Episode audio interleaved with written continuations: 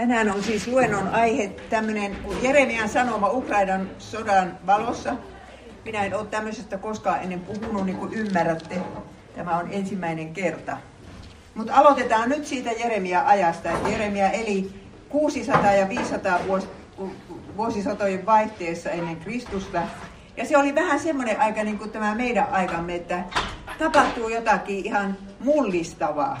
Kun siihen asti Assyria oli ollut se suuri maailmanvalta ja Egypti oli ollut toinen, niin nyt yhtäkkiä putkahtaa täällä tämä uusi Babylonia, joka voittaakin sitten Assyria ja Egyptin. Ja Jerusalemia piiritetään kolmesti ja lopulta se tuhotaan. Tämä on semmoinen aikakausi.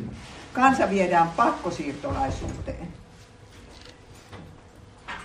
Ja Herra ilmoittaa kaiken tämän edeltä käsin Jeremialle. Ja Jeremia julistaa näitä Jumalan tuomioita 40 vuotta ennen kuin ne tapahtuvat. Muistatte, että Jeesuskin ennusti temppelin hävityksen 40 vuotta ennen kuin se tapahtui. Jeremia on aika nuori mies, kun Herra antaa hänelle tämmöisen sanoman. Minä annan sanani sinun suuhusi, minä asetan sinut tänä päivänä kansojen ja valtakuntien yläpuolelle. Sinun tulee repiä ja särkeä, tuhota ja hävittää, rakentaa ja istuttaa.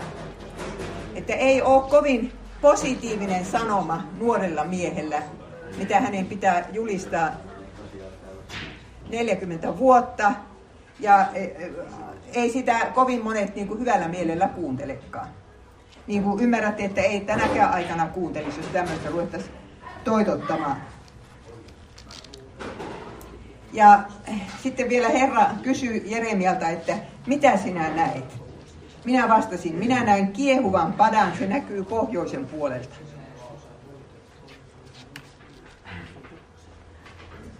Ja Herra sanoi minulle, pohjoisesta on onnettomuus purkautuva kaikkien maan asukasten yli. Sillä katso, minä kutsun kaikki pohjoisten valtakuntain kansanheimot, sanoo Herra ja ne tulevat ja asettavat kukin valtaistuimensa Jerusalemin porttien oville. Katsokaapas tätä, mikä on tässä punaisella vedetty. Minä kutsun.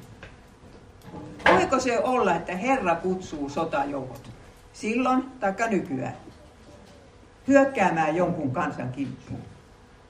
Oletteko koskaan tulleet ajatelleeksi? Ja no niin, tätä sen Jeremian siis piti julistaa. Ja nyt kysytään tässä, että mikä on, mitä on profeetallinen julistus? Sitä profeetallista julistusta tarvitaan joka aikana. Ja Jumalahan kutsuu sitten profeettoja, jotka, jotka niin näkee maailman tilanteen ja osaa julistaa oikein. Mutta tiedättekö, siinä on semmoinen ehto, että tuntee raamattunsa. Ja Jeremia tunsi Mooseksen kirjat ihan selvästi, koska hän julistaa samoilla sanoilla. Mooses oli julistanut näitä Jumalan tuomioita ja kirjoittanut ne viidenteen Mooseksen kirjaan. Jos te hylkäätte minut, niin tätä, tätä ja tätä tapahtuu. Ja Jeremia toistaa ne kaikki. No niin, ja Jeremia tiesi, mikä on syntiä ja miten Jumala rankaisee synnit. Ja sitä hän julisti. Hän julisti, että ilmastonmuutos, kulkutaudit ja sodat ovat Jumalan rangaistusta syntiselle kansakunnalle – mutta myös Jumalan kutsua sille parannukseen. Näitä molempia. Ja olisiko suomalaisille ja eurooppalaisille pitänyt julistaa tätä jo ajat sitten?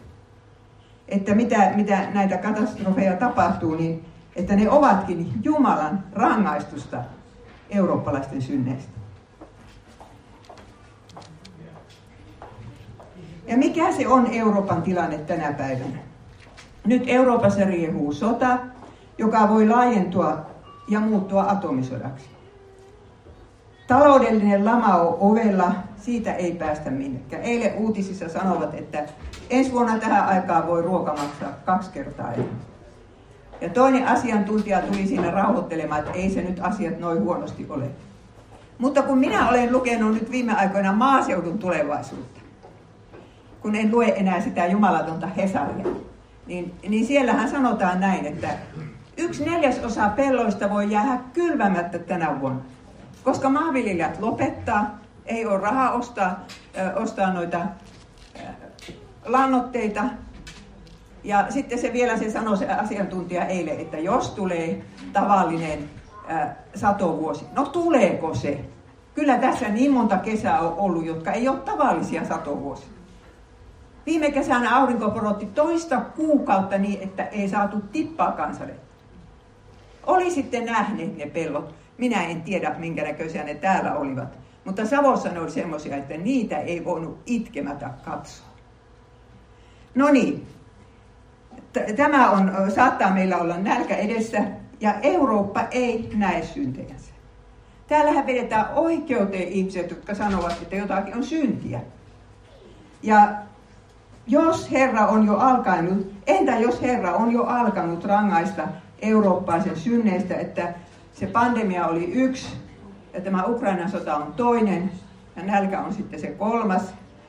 Ja nyt kun katsoo telkkaria ja muuten seuraa aikaansa, niin huomaa, että eurooppalaisten mielestä täällä maailmassa on nyt yksi pahis, ja se on Putin.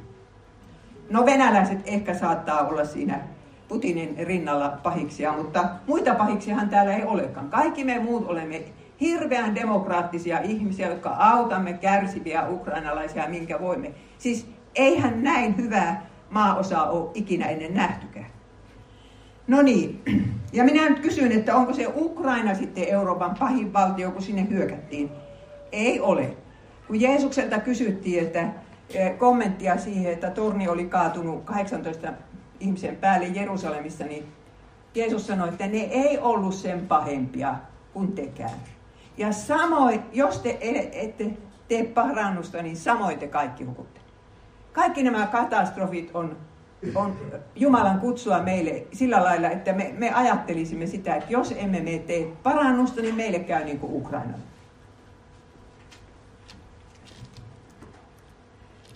No niin, minä olen kirjoittanut tämän kirjan ihmisen käyttöohjeet,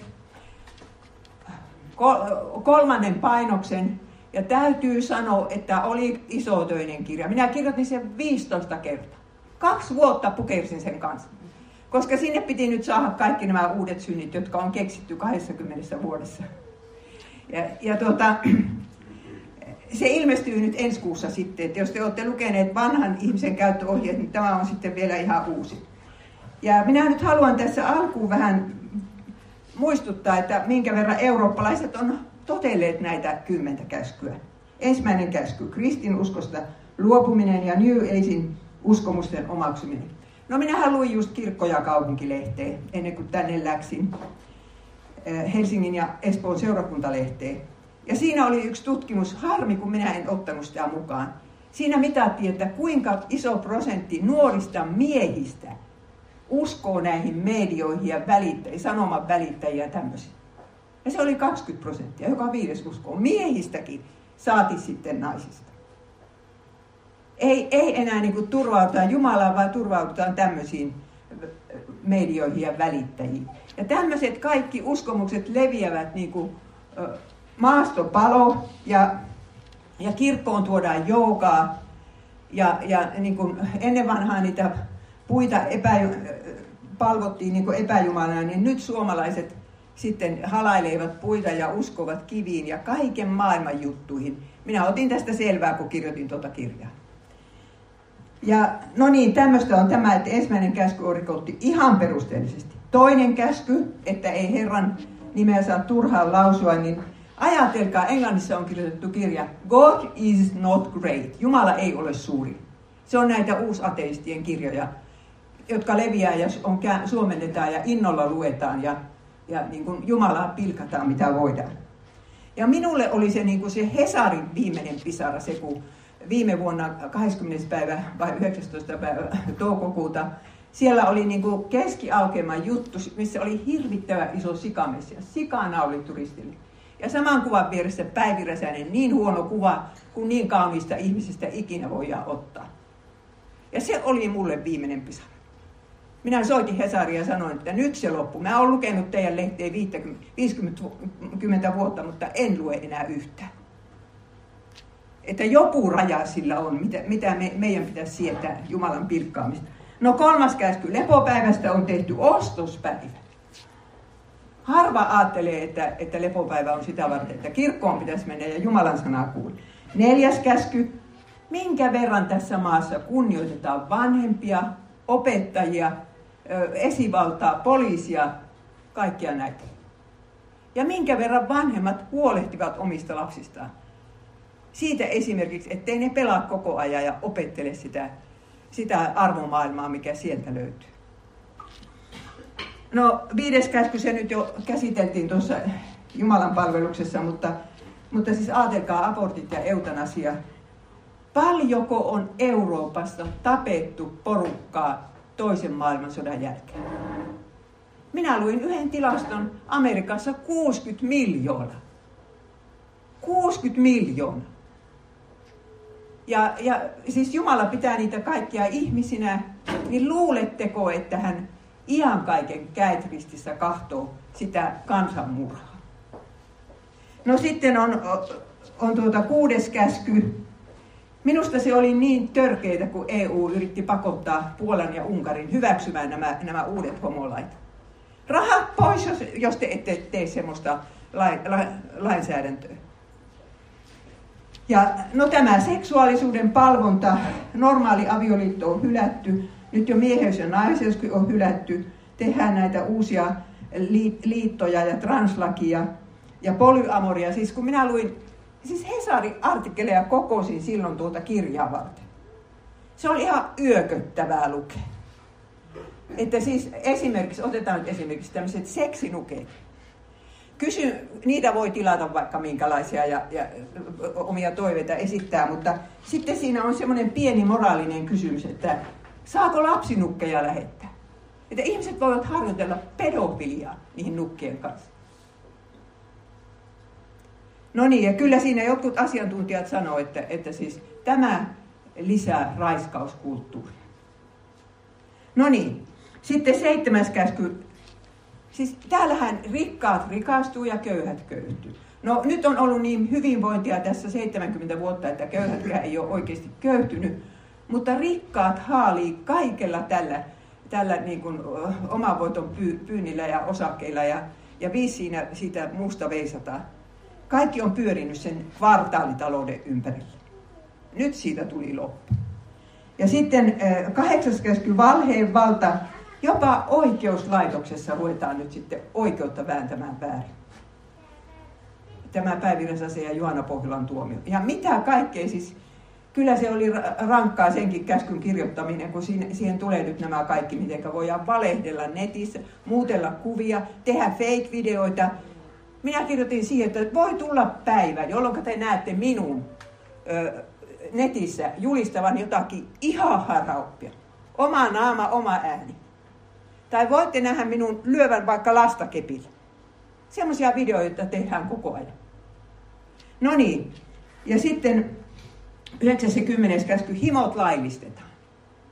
Ne on laillistetaan ja niitä suositaan äh, oikeuden, tuota, siis laissa.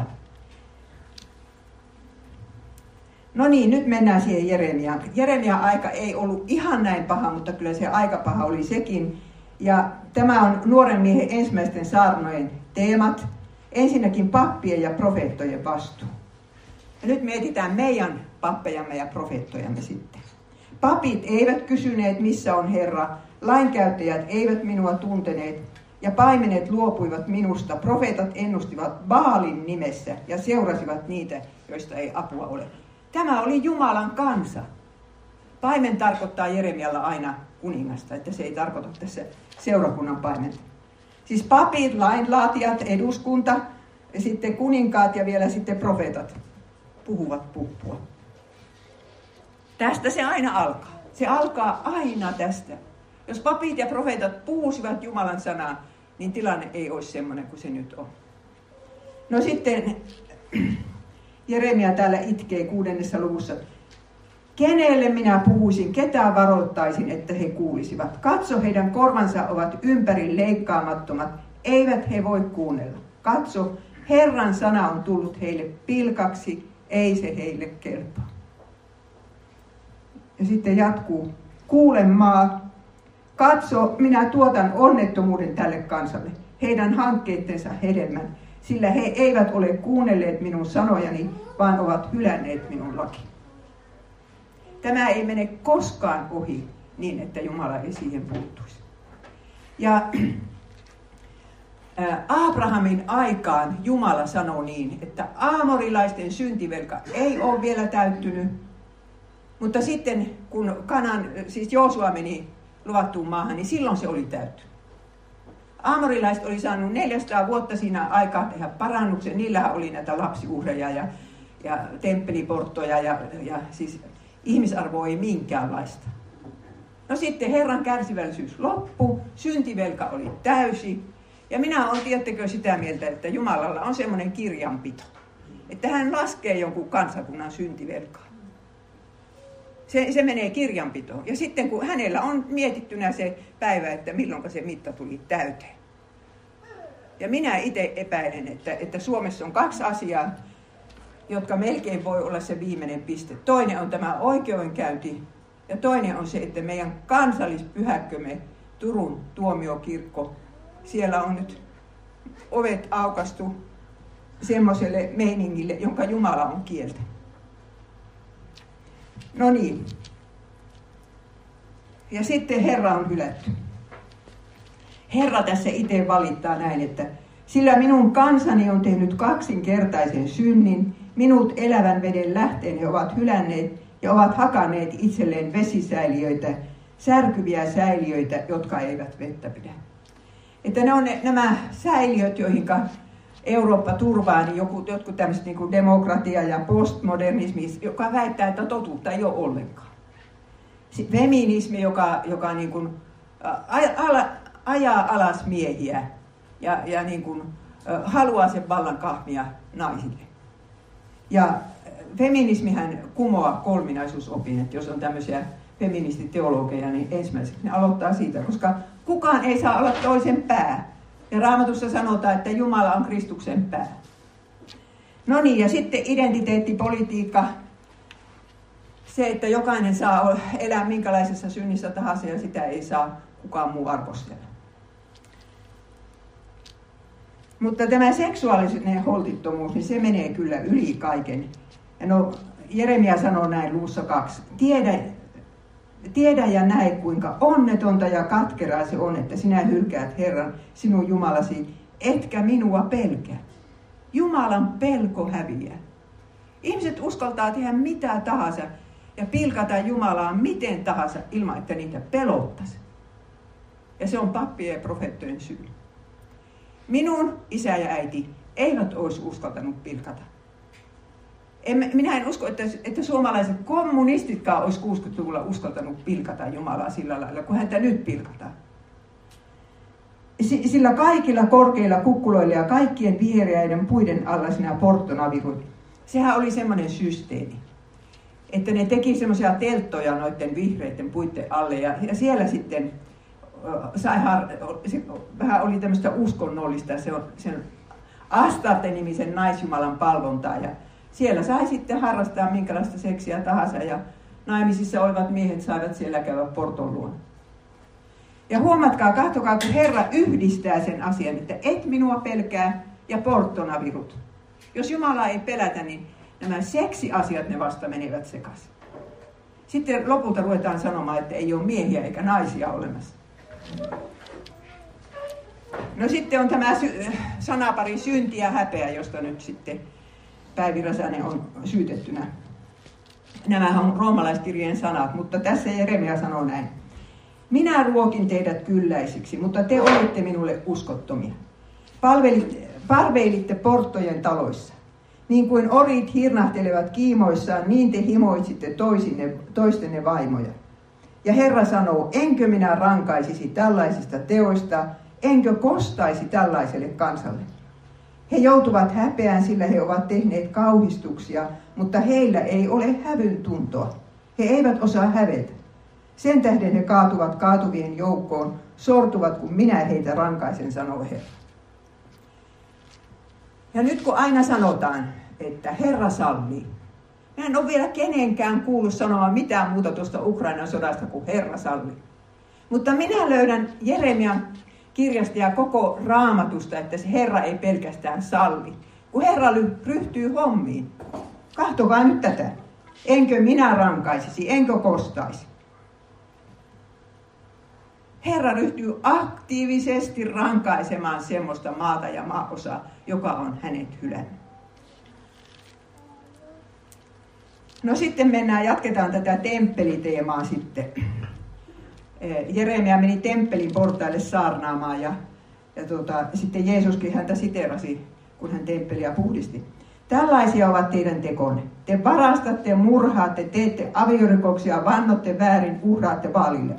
Sitten te tulette tähän pyhäkköön, joka on minun nimelleni omistettu, ja sanotte minun edessäni, me olemme turvassa.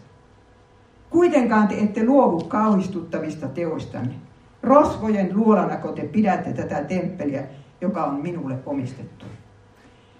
Sitten eh, kun, eh, niin kuin, jos Suomessakin tätä uskontoa harrastetaan niin, että, että suvaitaan kaikki petokset ja aviorikokset, väärät valat ja epäjumalan palvonta, vaikkapa, että joogaa harrastetaan seurakuntasalilla. Ja sitten sanotaan, me olemme turvassa, ei luovuta mistään kauhistuttavista teoista, niin sillä tavalla temppelistä tulee rosvojen luo. Ja sitten siellä oli vielä ne temppeliportot ja pojat. Se on siis ihan järkyttävää, minkälaiseksi se Juudan meininki oli silloin mennyt. Sitä kuvataan aikakirjoissa. Että sitten kun Joosia rupesi tekemään uskonpuhdistusta, niin mitä kaikkea se joutui tekemään. Kun siellä oli siis temppelialueella naispuolisia ja miespuolisia temppeliprostituoiteja. Voitteko kuvitella? Ja se on nyt minusta nyt vähän sama kuin, että kirkoissa ruvetaan vihkimään homopareja, mihinkä Jumala ei ole koskaan antanut lupaa. No niin, sitten Jeremia jatkaa, että mikä siinä käy. Ei kun, ei kun vielä hän selittää, että pappien ja profeettojen esimerkki vaikuttaa kansaan. Jos papit ei elä kymmenen käskyn mukaan, tietysti papitkin lankeavat, mutta silloin heidän pitäisi julkisesti sanoa, että minä lankesin ja minä pyydän tästä Herralta armoa. Mutta silloin kun se kaikki sanotaan, että tämä ihan ok, niin, niin silloinhan se tarttuu kansaan. Mutta Jerusalemin profeettojen teot ovat pöyristyttäviä. He rikkovat avion, valehtelevat ja pettävät. He kannustavat pahantekijöitä niin, ettei kukaan käänny paudesta kaikki nämä kirkonmiehet, jotka kannustavat, että, että siis, suunnilleen ei seksuaalielämässä ole mitään syntiä. Kaikki saa tehdä niin kuin haluaa. No vielä on pedofilia ja raiskaus kielletty. Nämä profeetat ovat kuin Sodoman asukkaat ja Jerusalemin kansa kuin Gomoran väki. Jerusalemin profeetoista on eksytys levinnyt koko maa. Silloin kun raamatussa sanotaan Sodoma ja Gomorra, niin sehän tarkoittaa homoseksuaalisuutta. Ja kyllä tästäkin tulee ilmi se, että, että se hyväksytään siellä. Ja kaiken kukkuraksi halvan armon julistus. Jumala on rakkaus, Jumala on rakkaus. Saahan sitä rakastaa, miksi ei saisi rakastaa? No niin, Tämä on Herran sana, jota Jeremia siteeraa. Niille, jotka halveksivat minua, he hokevat. Herra sanoo, te saatte elää rauhassa. Niille, jotka paaduttavat sydämensä, he vakuuttavat, teitä ei kohtaa mikään onnettomuus. Mutta kuka heistä oli läsnä, kun minä Herra tein päätökseni? Kuka heistä näki minut ja kuuli, mitä minulla on mielessäni? Kuka kuunteli minua tarkoin ja ymmärsi sanan? Kukas näistä papeista ja profetoista oli lukenut viiennen Mooseksen kirjan, missä sanotaan, mitä tapahtuu, kun Jumalallakin rikotaan ja Jumala hylätään? Ne keksi ihan muuta saarnaamista. Jeremia toisessa kohti sanoi, että, että profeetat sanoivat, että olen nähnyt unen, olen nähnyt unen. Kertovat omia unia ja unelmiansa. Mutta ei Jumalan sana. Ja sitten, mitä tapahtuu sille temppelille? Jos suola käy suola, suolattomaksi, se ei kelpaa mihinkään muuhun kuin pois heitettäväksi ja ihmisten tallattavaksi. Ja Jeremia tässä ennustaa siis monta kymmentä vuotta aikaisemmin, että temppeli hävitetään. Ja sehän oli niille niin kauhea suuttumuksen aihe noille Juudan asukkaille, että ei sunkaan se nyt Herra omaa temppelinsä hävitä. Aikaisemmin, kun assyrialaiset oli koittaneet hyökätä Jerusalemiin, siinä oli jo temppeli hävityskin lähellä, niin Herra järjesti jonkun ihme koronaviruksen sinne assyrialaisten leiriin, että ne kuolivat yhtenä yönä. Temppeli pelastui.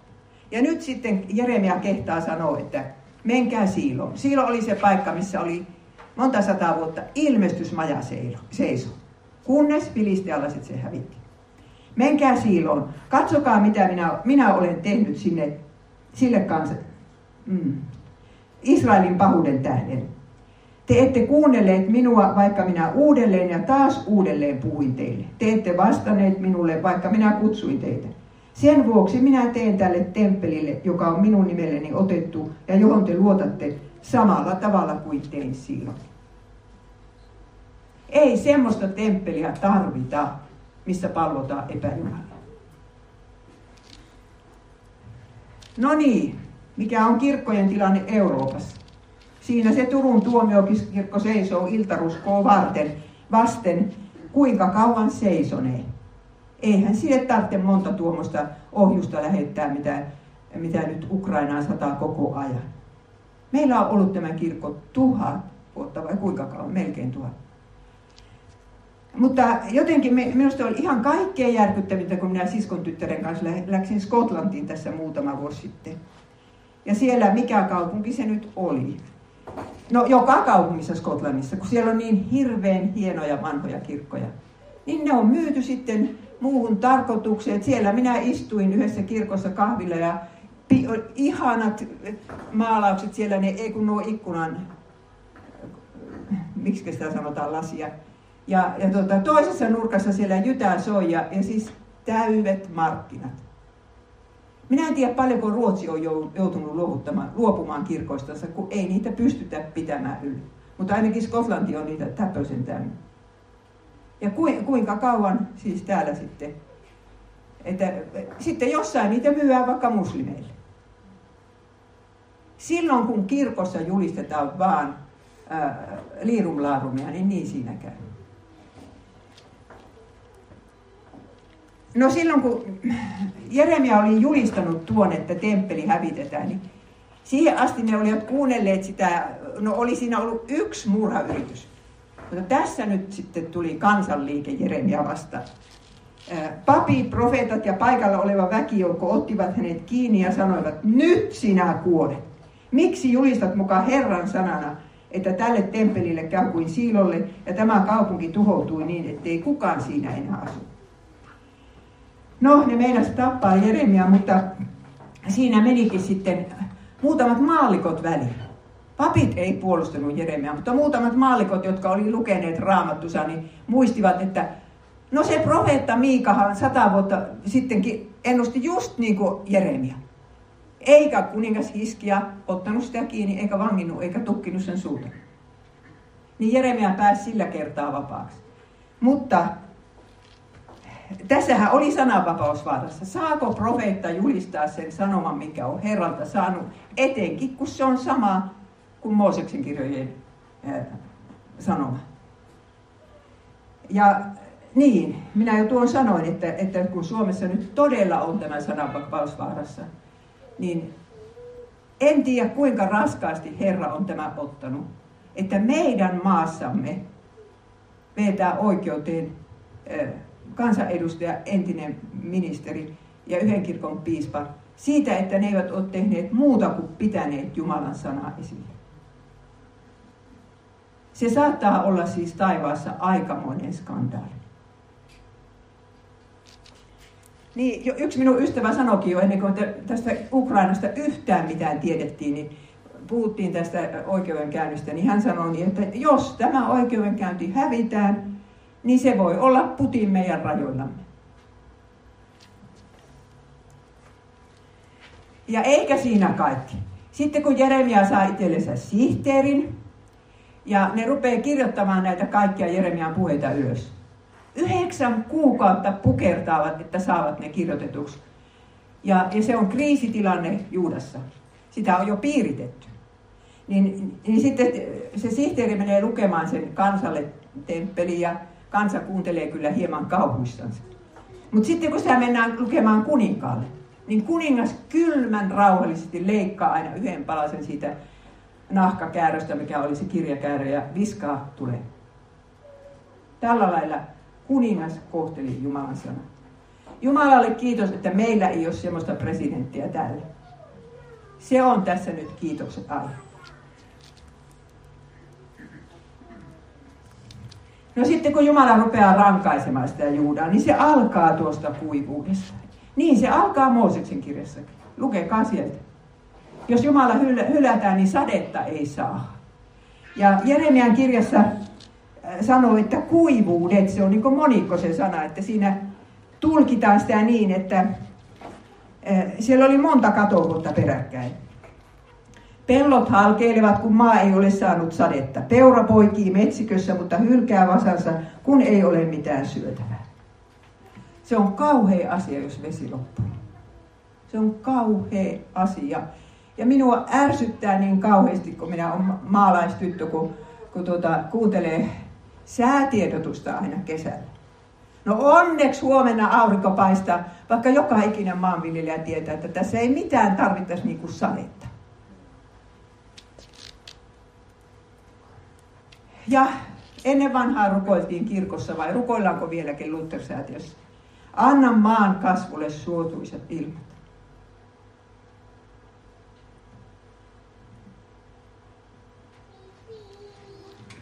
No kyllä meidän ainakin kaikkien pitäisi tätä rukoilla tänä kesänä epätoivon vimmalla.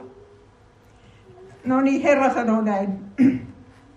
Eivät he ajattele, me pelkäämme ja tottelemme Herraa Jumalaamme. Hän antaa meille sateen oikeaan aikaan, niin kevätsateen kuin syysateenkin. Hän huolehtii, että sato kypsyy korjattavaksi joka vuosi ajallaan. Teidän rikoksenne ovat sekoittaneet vuoden kulun, syntinne ovat riistäneet teiltä kaiken hyvän. Se on synnin palkka, että vuoden kulku on sekaisin. Talvella vaan sataa ja lunta sataa ja, ja, ja joka toinen päivä on, on jäätikköä ja, ja niin poispäin, niin kuin tiedät. Mutta, ja kesällä sitten aurinko porottaa. Siperiasta tulee ne korkeapaineet, ne eivät tule enää niin kuin, niin kuin etelä-pohjoissuunnasta, vaan Siperiasta. Ja se kun tulee sieltä, niin siihen se jämähtää sitten kuukaudeksi. Teidän rikoksenne ovat sekoittaneet vuoden kulun. Ja kyllä se vaan Jeremia sanoi, että koko ilmastokatastrofi on Jumalan rangaistus. Minä katselin maata, se oli autio ja tyhjä, ja taivasta sen valo oli sammunut. Minä katselin vuoria, ne järkkyivät ja kaikki kukkulat vapisivat. Minä katselin ympärilleni, ei yhtään ihmistä, taivaan linnutkin olivat lentäneet pois. Minä katselin puutarhaa, se oli pelkkää aavikkoa, kaupungit oli revitty maahan. Tämän kaiken oli saanut aikaan Herran hehkuva viha. Näin sanoo Herra, koko maa tulee autioksi, siksi maa valittaa ja taivas pimenee suussa. Tässä ei sanota, että Nebukadnezar sai tämä aikaa. Tietysti kun ne kauheat sotajoukot vyöryvät siellä, niin, niin kyllähän ne hävitti sen maan. Mutta tässä sanotaan, että se oli Herran hehkuva viha. Ja sitten kun Jeremia jatkaa niiden rangaistusten luettelemista, niin sieltä tulee miekkanälkä ja rutto ja sitten pakkosiirto. Jos he kysyvät, jos ihmiset kysyvät Jeremialta, minne meidän on mentävä, niin vastaa silloin heille, näin sanoo Herra, joka ruton oma se ruttoon, joka miekan se miekkaan, joka nälän se nälkään, joka vankeuden se vankeutuu. Koko Juudan minä annan Paapelin kuninkaan käsiin ja hän vie heidät Paapelin pakkosiirtolaisuuteen ja surmaa heitä miekalla. Me suomalaiset vältyimme siltä, mihin pirolaiset raukat joutuvat. Että, että kymmeniä tuhansia vietiin Siperia ja kuinka paljon siellä kuoli väkeä. Me vältyimme siitä. Ja minkä verran Jumalaa on siitä kiitetty. Babylonialaisista Jeremia ennustaa, että he syövät sinun satosi ja leipäsi, poikasi ja tyttäresi. He syövät lampaasi ja härkäsi, viininköynnöksen ja viikunapuusi. Heidän miekkansa hävittää linnoitetut kaupunkisi, joihin sinä luotat. Sitten jos vihollinen todella tulee ja maan miehittää, niin kyllä siellä vaan sitten hyvinvointi siirtyy toisiin käsiin. Ja kaiken tämän keskellä Jeremia itkee aivan hirveästi. Jeremia on itkevä profeetta. Sen takia minä annoin tuolle Jeremian kirjalle nimeksi Itkevä pronssimuuri. Ja loppujen lopuksi ei oikein saa selvää, kumpi tässä itkee, Jeremia vai Herra vai kumpikin. Puhu heille nämä sanat. Kyyneleet vuotavat silmistäni yötä päivää. Kun menen ulos kaupungista näin kaikkialla miekan kaatamia, kun tulen kaupunkiin takaisin näin kaikkialla nälkään nääntyneitä. Jeremia ennustaa tässä. Tämä ei vielä ole ollenkaan tapahtunut. Mutta kun hän näkee sielussa silmillä kaikki ne lapset ja vaimot ja kaikki ne vanhukset ja kaikki ne sotilaat, mitä me nyt katsomme televisiosta, niin Jeremia itkee hirveästi. Kun, kun häntä ei kuunnella, jos ihmiset kuuntelisivat ja tekisivät parannuksen, niin Jeremia tietää, että sitä tuhoa ei tuliskaan. Kyllä se itkettää, kun tajuaa, että ne eivät tee parannusta. Ja samalla lailla Jeesus itse, itse itki Jerusalemin tuhoa ja kaikkea sitä, mitä juutalaisille ja Jumalan toiselle kansalle, kristityille, tulee tapahtumaan. No sitten on se kauhea episodi Ben Hinnomin laaksossa. Tämä Ben Hinnomin laakso oli semmoinen laakso, että, että siellä sitten ruvettiin näitä lapsia uhraamaan. Se tapa oli saatu ammonilaisilta ja yleensä siis aika monet naapurikansat ja aika monet kansat tämän maan päällä ovat ihmisuhreja harrastaneet. Minä kun rupesin te- netistä tutkimaan, niin kylläpä se melkein on, että joka kansalta löytyy, paitsi sitten kun juutalaisuus tai kristiusko tulee paikalle. Ihmisuhreja. Väli-Amerikassa uhrattiin siis kymmeniä tuhansia, melkein sanotaan joka vuosi. Että niitä luita on löytynyt sieltä. No niin, ja siellä niin sitten ruvettiin uhraamaan lapsiuhreja ja ajateltiin vähän sillä lailla, että jos, pe, jos perheessä tulee onnettomuus, niin kun uhrataan yksi lapsi, niin sitten toiset säilyy. Jota, joku semmoinen ajattelutapa siinä oli. Ja voihan se olla, että ne monta kertaa oli orjien lapsi. Mutta lapsia kuin lapsia. No niin, Herra sanoi minulle, osta itsellesi saviruukku. Ota mukaasi muutamia kansan ja pappien vanhimpia ja mene Sirpaleportista Ben Hinnomin laaksoon. Julista siellä sanat, jotka minä sinulle annan. He ovat täyttäneet tämän paikan viattomien ihmisten verellä. He ovat rakentaneet alttareita polttaakseen lapsiaan tulessa Baalille. Sitä minä en ole käskenyt heidän tehdä, sellainen ei tulisi mieleenikään. Tämä on se saarna siellä laaksossa. Ja Suomessahan on abortoitu nyt 50 vuoden aikana 750 000 lasta suunnilleen, en nyt ihan tarkalleen Näitä ei ole koskaan julkaistu tätä tilastoa, mutta kerran oli Hesarissa pylväät, kuinka paljon kunakin vuonna. Saihan ne lasketuksi yhteen. 25 lasta, yhden koululuokallisen verran lapsia surmataan tässä maassa joka päivä. Joka päivä. Eikä siinä kaikki. Minä tuon kirjaan kirjoitan siitäkin, että kun nyt on se, joko, joko se säädettiin, ei sitä ehkä vielä ole säädetty, se uusi helpotus aborttilaki. Että ei tarvitsisi mitään lääkärin lausuntoa. Itse menee nainen sinne ja terveyskeskuksessa voidaan suorittaa se abortti. Ja, ja, tuota, ja sitä hanketta kannattavat nyt sitten Kätilöliitto ja, ja kaikki nämä. Että yhä enemmän lapsia surmattaisiin ja yhä vähemmän sytyisi lapsia tähän maahan kuinka ihmiset voi olla, kuinka lainsäätäjät voivat olla niin tyhmiä. Että tämä, tästä abortista niin kuin Amerikassakin taistellaan verissä päin. Se on niin tärkeää, se on se naisen äh, suurin oikeus, mikä sillä on.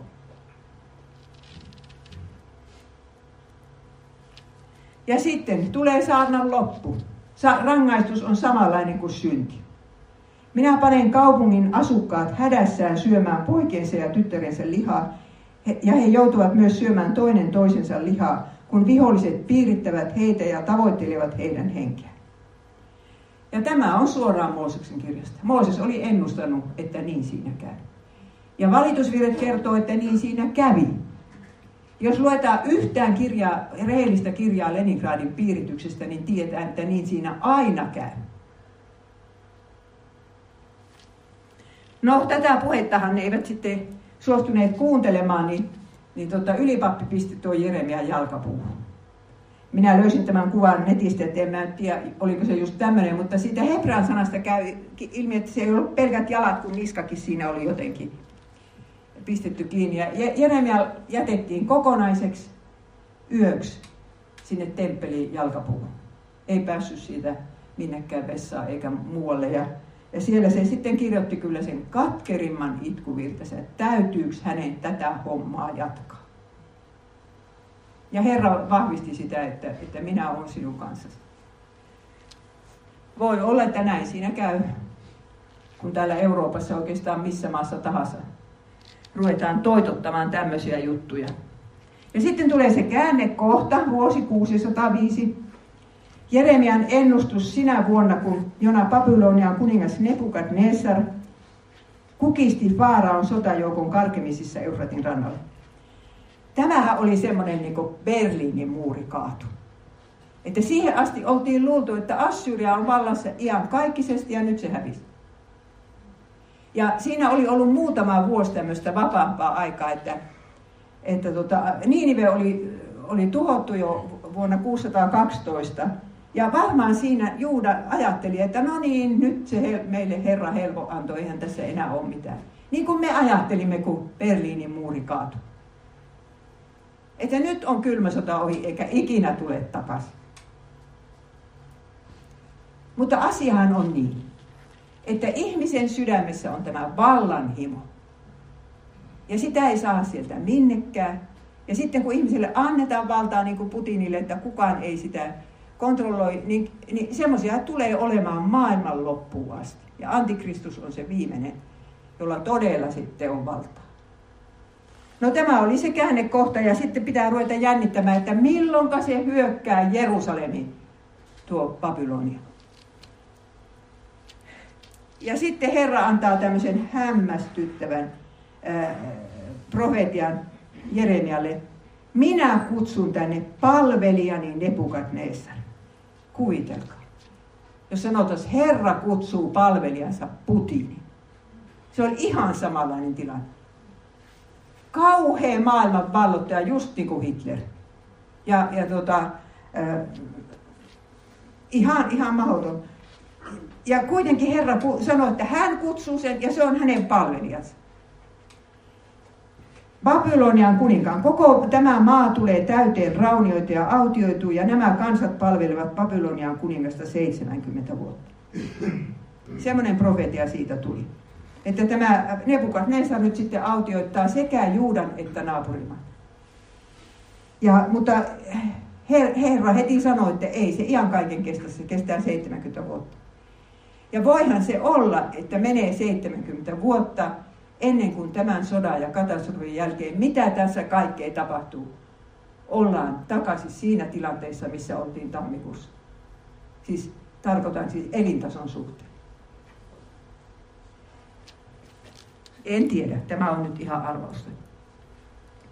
Ja sitten Juuda miettii kauheasti, että kenen kanssa tässä pitäisi liittoutua. Ja Jeremia sanoo, miksi ryntäät suunnasta toiseen? Egypti pettää toiveesi, niin kuin Assyria aikoinaan petti. Sieltäkin saat lähteä häväistynä, kädet pääsi päällä, sillä Herra on hylännyt ne, joihin sinä luotat. Niistä ei ole sinulle mitään apua. Tämä on kuin Suomen tilanne suoraan. Eihän tässä kukaan tiedä, että NATOonko pitäisi liittyä vai jos liitytään, nyt seuraako jotakin pahempaa. Ja tilanne on se, että oikeasti Juudaa ei voinut varjella kukaan muu Herra, eikä Suomea voi. Ja tuo tämän päivän vanhan testamentin teksti oli, oli niin puhutteleva, kun se Joosafat siinä sanoi, että, että nyt ne hyökkää meidän kimppuun ja me emme voi tälle suurelle joukolle mitään, mutta sinun meidän silmämme katsovat. Siellä julistettiin paastopäivä. Joosafat oli uskovainen kuningas. Ja minulla kun oli raamattu kädessä, minä luin miten se juttu loppuu, niin, niin sehän päättyi semmoiseen kaaukseen, että ne rupesivat taistelemaan toisiaan vastaan ne hyökkäjät. Ne turvas Herraan ne Juudan asukkaat ja ne saivat säilyttää itsenäisyytensä. Ja meillä ei ole mitään muuta mahdollisuutta. Kerta kaikkia ei mitään muuta. Minä en ota kantaa NATOon. Voidaan liittyä tai olla liittymättä, mutta sanon, sanon siitä huolimatta, että että tota Herra on se, joka meitä varjelee. Niin kuin tähän asti on varjellut, että sodassa tultiin hyväksi kakkoseksi. Ja, ja että Euroopassa sotaa käyviä valtioita, ei, siis pääkaupunkia ei miehitetty, niitä oli kaksi. Lontoo ja Helsinki. No niin, ensimmäinen ja toinen pakkosiirto, ne tapahtui siinä suunnilleen 600 ennen Kristusta. 10 000 henkeä vietiin ensin Babylonia. Kaikki ammattimiehet vietiin sinne. No sinne vietiin Daniel ja profeetta Hesekiel ja, ja muita. Ja sitten äh, tämä Jeremia rupeaa kirjoittamaan niille kirjeitä. Ja hän kirjoittaa siitä, että pakkosiirto kestää 70 vuotta. Koska siellä oli vääriä profeettoja, jotka koko ajan toitottivat, että tämä ei kestä kuin kaksi vuotta. Mikä tarkoittaa sitä, että ei ne edes purkanut matkalaukkuansa. Aina niitä löytyy, niitä vääriä profeettoja, jotka ei halua nähdä niin kuin, totuutta. Eivätkä edes kysy sitä Herralta. No Jeremia kirjoittaa näin. Rakentakaa taloja ja asettukaa niihin asumaan. Istuttakaa puutarhoja ja nauttikaa niiden hedelmistä. Ottakaa itsellenne vaimot. Syntyköön teille poikia ja tyttäriä. Lisääntykää, älkää vähentykö. Toimikaa sen kaupungin parhaaksi, johon minä olen teidät siirtänyt. Rukoilkaa sen puolesta Herraa, sillä sen menestys on teidänkin menestyksen. Siis Babylonian kaupunkien puolesta tässä pitää ruveta rukoilemaan. Tämmöistä ei löydy mistään muusta antiikin tekstistä. Ja minä nyt sanoisin, että tämä meidän pitää sanoa omalle nuorelle polvelle. Vaikka mitä olisi tulossa.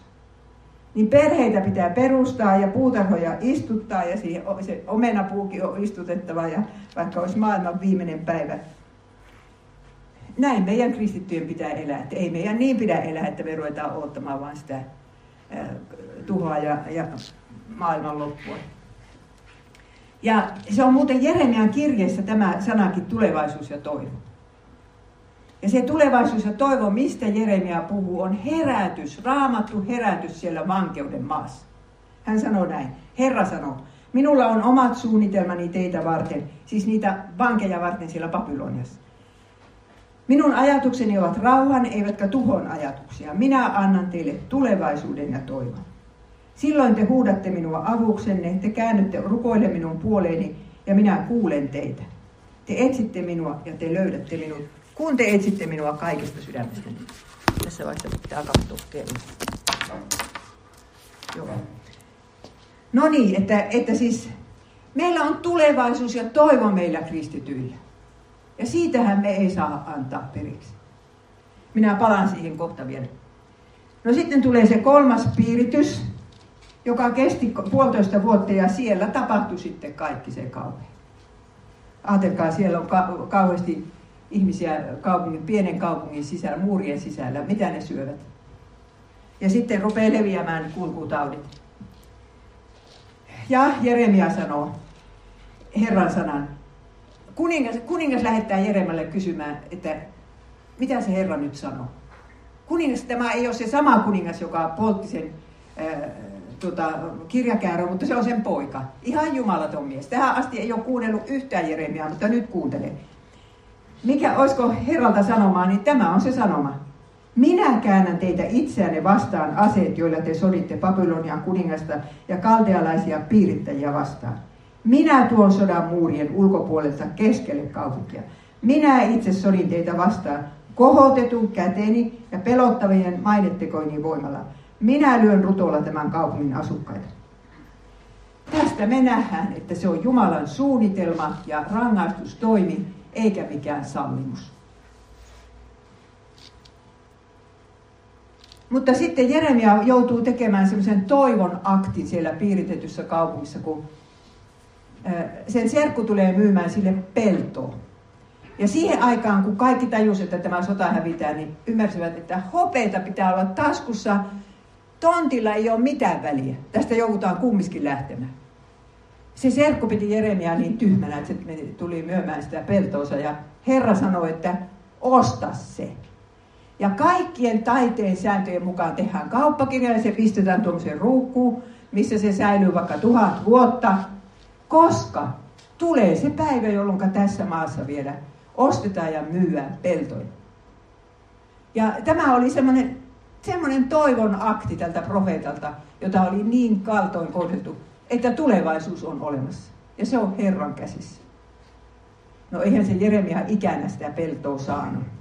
Mutta, mutta näin se menetteli. Ja sitten vielä se ihana asia, että ennustus uudesta liitosta tuli piiritettyyn Jerusalemiin.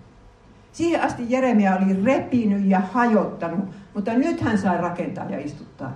Hän sai kertoa, että kun tämä vanha Siinain liitto on nyt niin perusteellisesti äh, tuota, tuhottu ja sitä ei ole noudatettu, kymmentä käskyä. Niin Herra antaa nyt uuden liiton, jossa pääasia onkin syntien anteeksi antamus. Ja Jeesus sanoo viimeisenä iltanansa antaessaan ehtoollisen opetuslapsille, että tämä on uusi liitto minun veressäni.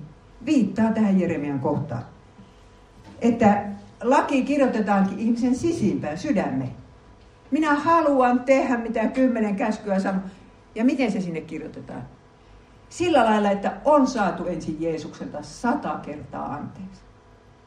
Siitä syntyy se rakkaus, että kyllä minä haluankin noudattaa tuota Jumalan sanaa. Ja kansani pienimmästä suurimpaan tuntevat minut. Tunnetaan syntien anteeksi antamisessa. Lapsetkin voi tuntea Jeesuksen. Hän on se, joka antaa mulle synnit anteeksi. No sitten kaupunki vallataan. Se poltetaan ja tuhotaan ja temppeli kanssa tuikataan tuleen.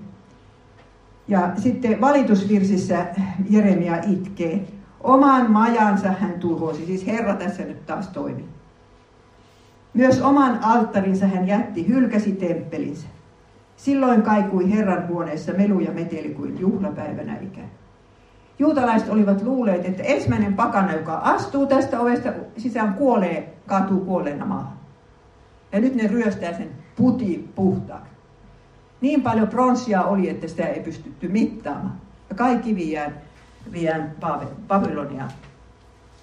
Sitten joudutaan lähtemään pakkosiirtoon ja minä en muista minkä kaupungin reljefissä tuo, tuo liikuttava kuva, siis näitä seinäreljefiä, mitä on säilynyt siellä hiekan alla. Että siinä on seemiläistä kansaa, vie, ollaan viemässä pakkosiirtoon ja tuo viimeinen mies kahtoo, kahtoo sitä kaupunkia, jonka hän jättää. Ihmiset tiesivät, miksi tämä katastrofi oli heitä kohdannut. Jos Jeremia ei olisi saanut 40 vuotta, niin ihmiset olisivat sanoneet, että missä Jumala oli. Nyt ne tiesivät, että Jumala oli taistelemassa babylonialaisten puolella. Ja Jumalasta tehtäisiin paha. Mutta nyt totisesti tuo porukka, joka oli jäljellä siitä piirityksestä, tiesi, että me tässä ollaan niitä pahoja. Ja me saadaan syntiemme mukaan. Ja sen lisäksi ne tiesivät, kuka on oikea ja kuka on väärä profeetta.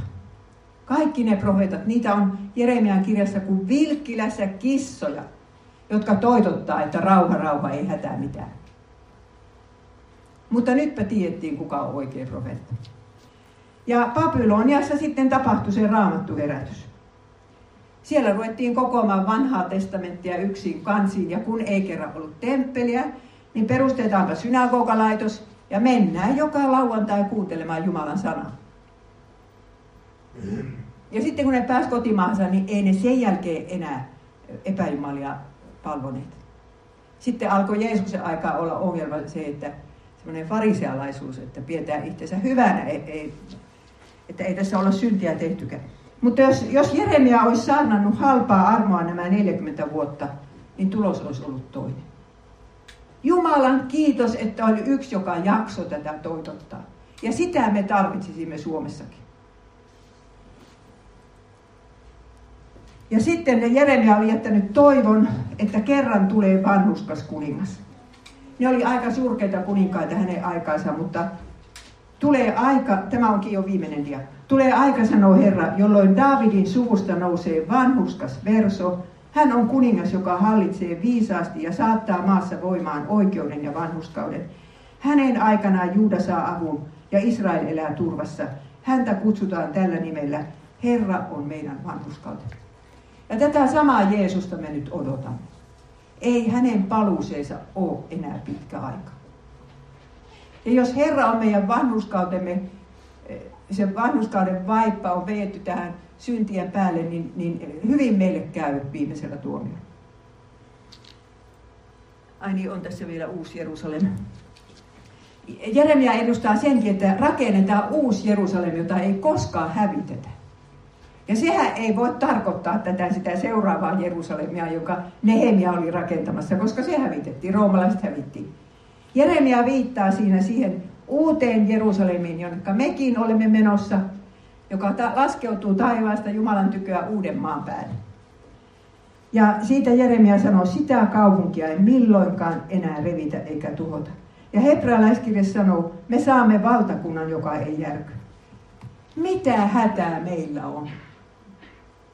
Meillä on semmoinen valtakunta, jota ei kukaan Nebukadnezar voi hävittää.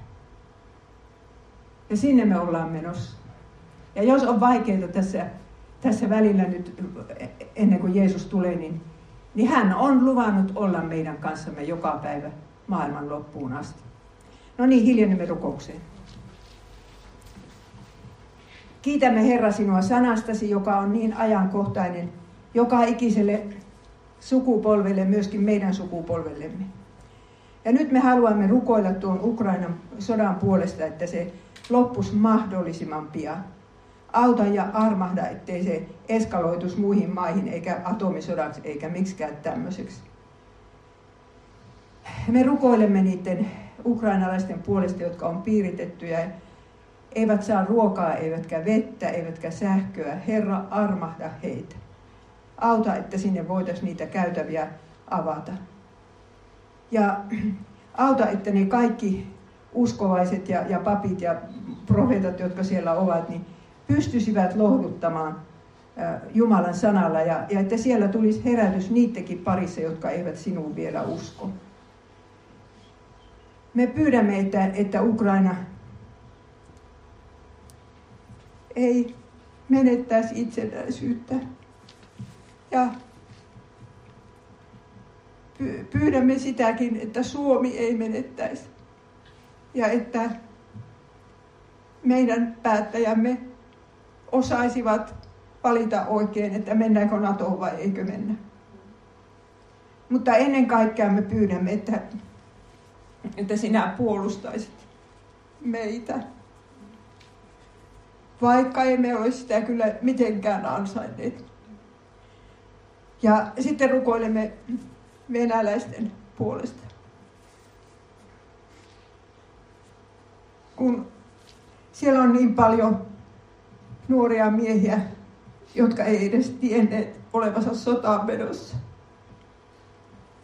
Ja siellä on kristityt pojat pakotetaan ampumaan toisia ihmisiä. Sinä näet, että mikä hirveä vihan kylvö tässä kylvetään. Ei tiedä, mitä me sille Putinille rukoiltaisiin, mutta uskomme, että sinä olet hänen yläpuolellansa ja, ja pystyt äh, pakottamaan hänet tekemään oman tahtosi. Ja tällä tavalla me nyt jätämme tämän koko maailman sotkun sinun käsisi. Ja kiitämme siitä, että meillä on valtakunta, joka ei järky. Jeesuksen nimessä, amen.